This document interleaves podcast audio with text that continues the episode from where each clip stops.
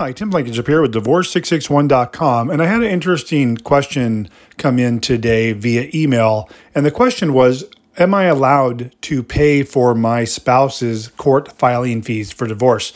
So the spouse paid for their petition and paid the $435 filing fee. And they're wondering can they pay the money to the court for the response to be filed?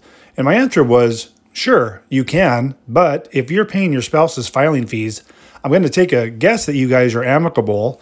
And if you're amicable, why are you filing the response? I've talked in several videos that you do not need to file a response if you are amicable. You can get through the court as a default with a written agreement, and it saves you that second court filing fee. And this is why it's important to use a professional service like ours because you can save money on the process. Yes, you're going to have some fees to pay us, but you're going to save, you know, almost $500 in court fees, and that's going to help offset the costs to hire us to do your divorce.